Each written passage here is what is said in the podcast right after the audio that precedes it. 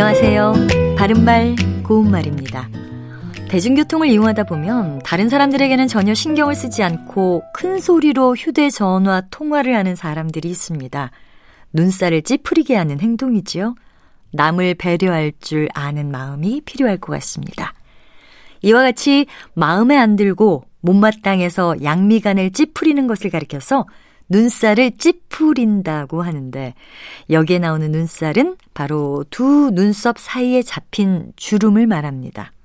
그렇다면 눈살을 글자로 쓸 때 발음처럼 눈살이라고 할까요? 아니면 눈에 살을 써서 눈살이라고 쓰는 것이 맞을까요? 쓸 때는 눈살이라고 예사 소리로 쓰고요. 발음할 때는 눈살, 된 소리로 합니다. 눈살과 비슷한 예로 주름살을 들 수 있는데요. 이것 역시 주름살이라고 쓰고 발음은 주름살이라고 합니다. 그리고 주말에 좀 쉬고 싶지만 아이들 등살에 제대로 쉬지도 못하는 부모님들 많으시죠?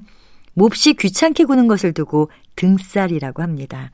이 경우에는 앞서 말씀드린 눈살과는 달리 쓰는 것도 발음처럼 등살이라고 된 소리로 씁니다. 비슷할 것으로 생각하기 쉬운 예들이지만 하나는 살로 다른 하나는 쌀로 쓰는 거죠.